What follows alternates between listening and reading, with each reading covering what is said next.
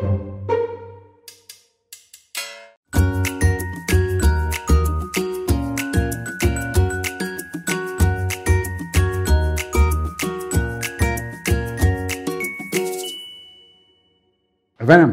evrim nedir? Hmm, ilk defa duyduğum bir soru. Hayır, yani evrim konusunda hayatımız boyunca konuşuyoruz belki ama bu soru çok az soruluyor gerçekten. Evrim nedir'i tanımlamak, yani tanımlamak üzere merak etmek pek yaptığımız bir şey değil.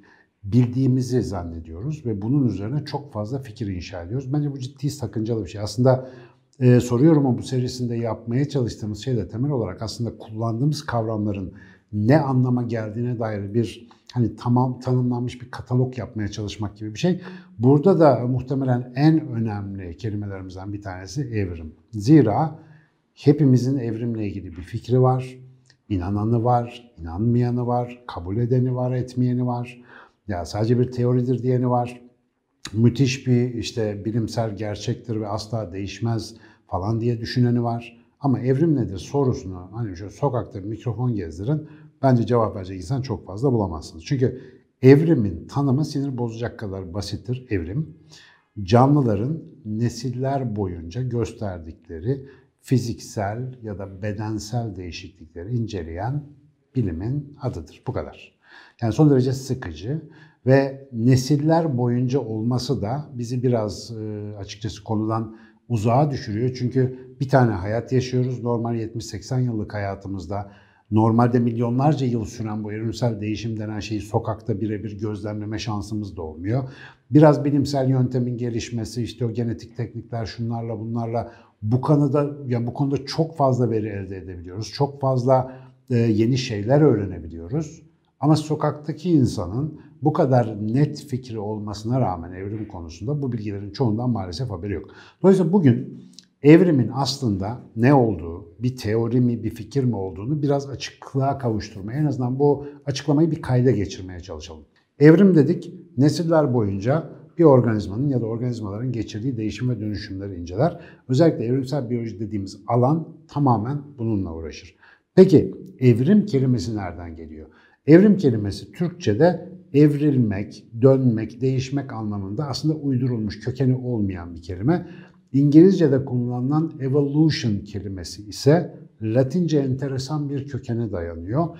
Evolvere olarak yazılan ve yani kelime anlamı olarak dürülüp katlanıp yuvarlanmış mesela rulo yapılmış bir şeyin bırakınca açılması anlamına gelen yani açılıp saçılma, dağılma olarak e, ifade eden bir kelime. Yani evolvere, evolution ya da evrim denen şeyin olabilmesi için bir şeylerin böyle dürülmüş, bükülmüş, toplanmış, paketlenmiş ve bırakıldığında doğal kurallar gereği açılıp yayılıyor olması beklenir.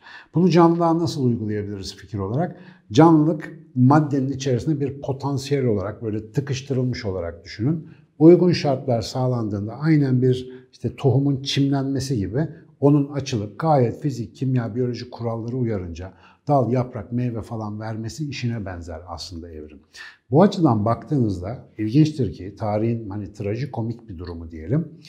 Evrim kelimesi özellikle bu meşhur bizim Darwin'in dedesi olan Erasmus Darwin'in pek sevmediği bir kelime. Çünkü dini çağrışımlar içeriyor ona göre. Zira evolution olabilmesi için o evolution'u düren birine ihtiyaç var. Yani bir yaratıcıyı imleyen, böyle teistik dünya görüşüne dayanan bir açıklama olarak görüldüğü için evrim.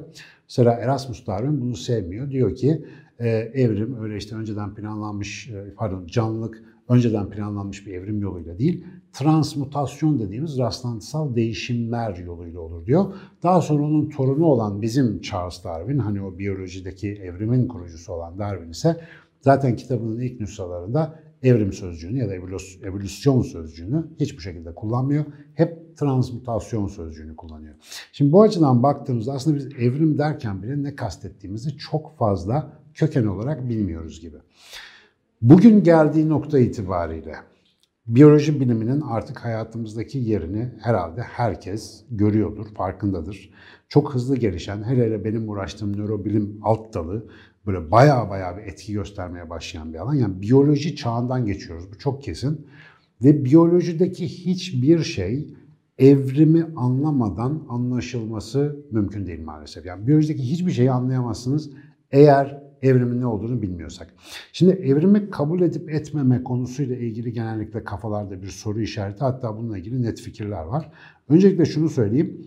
Evrim canlıların açık ve bariz bir şekilde gösterdikleri değişimi inceleyen alanın adı ya da bu olayın doğrudan ismi. Yani bakan herkesin görebileceği, hani başka bir alternatifine rastlamanızın mümkün olmadığı çok açık net bir gerçek elektrik akımının sizi çarpması ya da işte masadan bıraktığınız bir şeyin yere düşmesini sağlayan o kütle çekim kuvvetinin çalışması gibi tecrübeye açık, bakanın görebildiği, doğrudan deneyimlenebilen açık bir hadise. Fakat her nasıl ki işte bu topu bıraktığınızda masadan düştü diyelim, bunun nasıl düştüğünü sormaya başladığınızda bunun için açıklamalar yapmaya çalışan bazı insanların ortaya koyduğu açıklamalara biz teori adını veriyorsak, mesela Einstein'ın bir kütle çekim teorisi var. Diyor ki kütleler uzay zamanı büker. Bundan dolayı ışık bile işte o büküntüden dolayı böyle işte bir yolunu değiştirir. Dolayısıyla maddeler o çukurluklara düşer aslında. Biz de bunu kütle çekim olarak algılarız falan filan gibi bir şeyler anlatıyor. E, genel ve özel görelilik kuramlarında.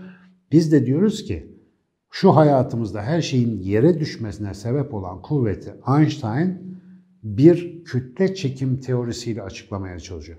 Einstein'ın kütle çekim teorisine katılmayabilirsiniz, yanlışını bulabilirsiniz ki bir sürü eksiği, bir sürü gerçeklenemeyen tarafları var. Bilim zaten bu teorilerin gelişmesiyle uğraşır ama kimse demez ki Einstein saçma sapan bir şey söylüyor, yer çekimi diye bir şey yoktur. Böyle bir şey deme şansınız yoktur. Çünkü yer çekimini hani 5. kattan atlamaya kalkan herkes doğrudan deneyimlediği için Einstein'ın yanlışı üzerinden yer çekimini gömmeye çalışana rastlamazsınız. Ee, Biyolojide de, biyoloji daha bilim, bilim dalı olmadan çok önce, modern bilim devreye girmeden çok çok önce, yüzlerce binlerce yıldır, ta antik Yunan'dan itibaren insanlar tabiata baktığında canlıların bir şekilde birbiriyle akraba, değişen, dönüşen bir şeyler olduğunu zaten görmüşler. Ve bunu hep bir açıklamalar getirmeye çalışmışlar.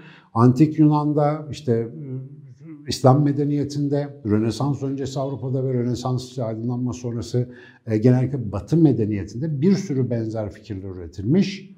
Ama 1800'lü yıllara geldiğimizde Charles Darwin diye bir adam ortaya çıkıp daha önce kimsenin yapmadığı bir şey yapmış.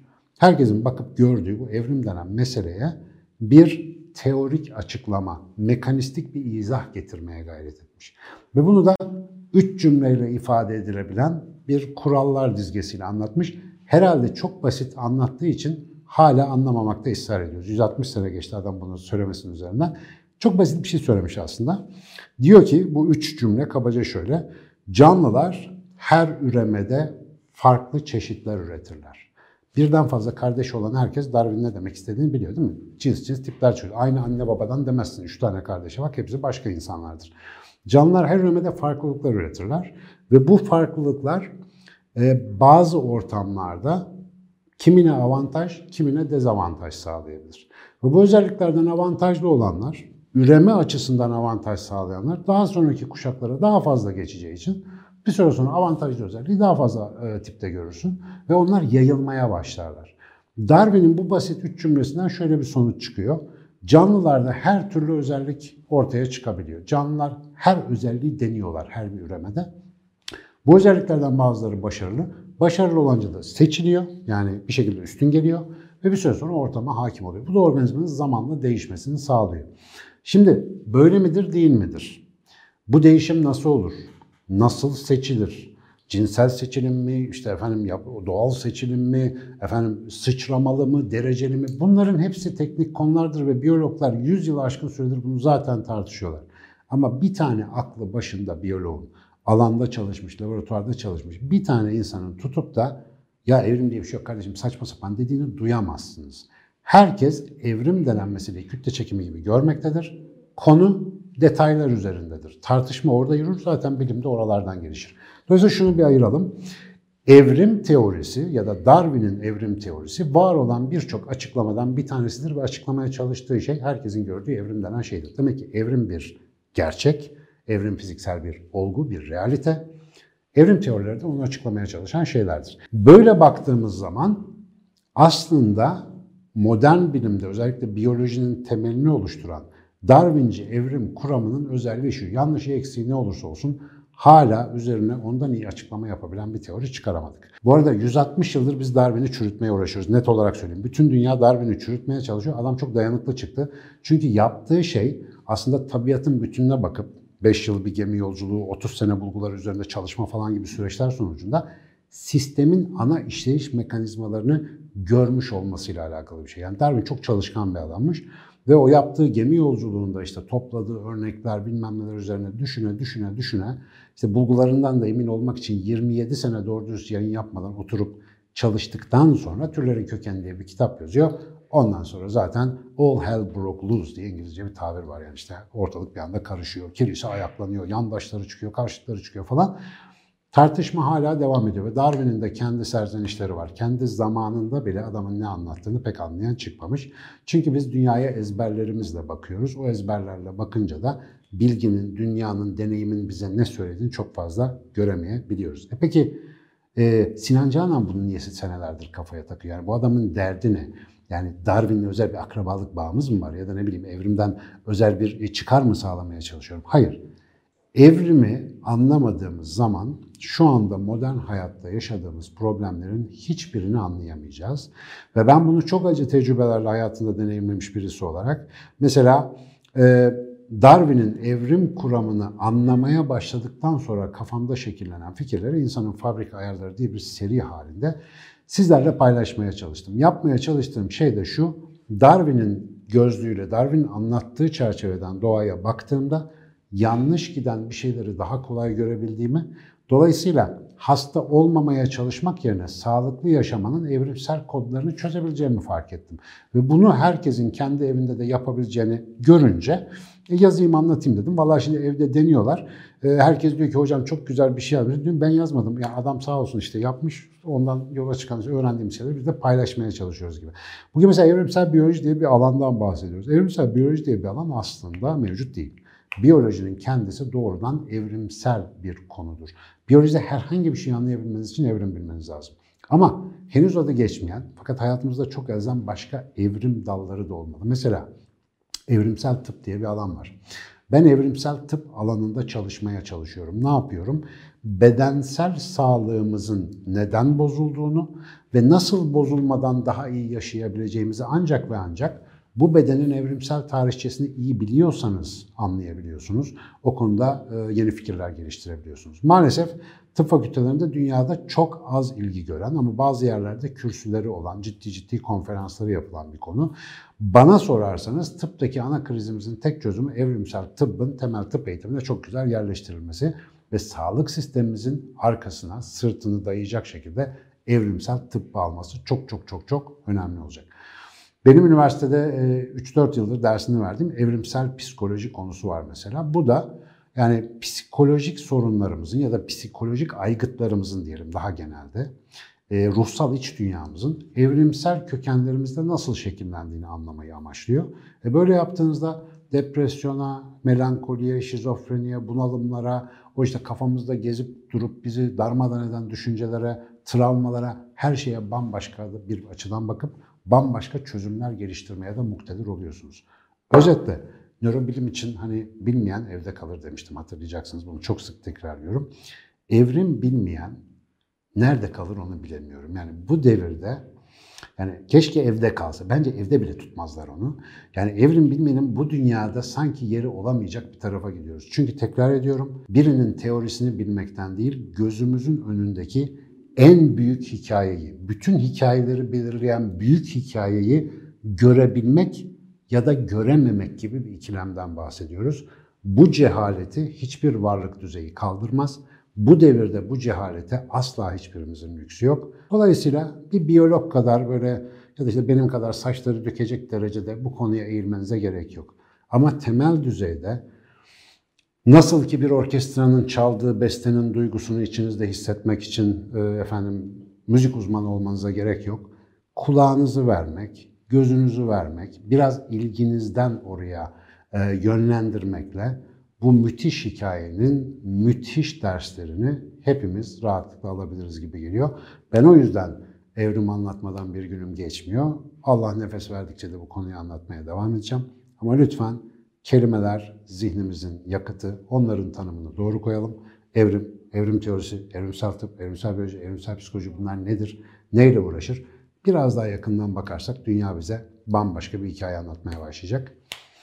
Gelecek videolarda, gelecek bölümlerde konuyla ilgili başka terimleri de, mesela fizyoloji falan filan gibi şeyleri de açtıkça aslında bu evrim denen meselenin hayatımızda ne kadar merkezi olduğunu biraz daha iyi anlayacağız zannediyorum. Görüşürüz.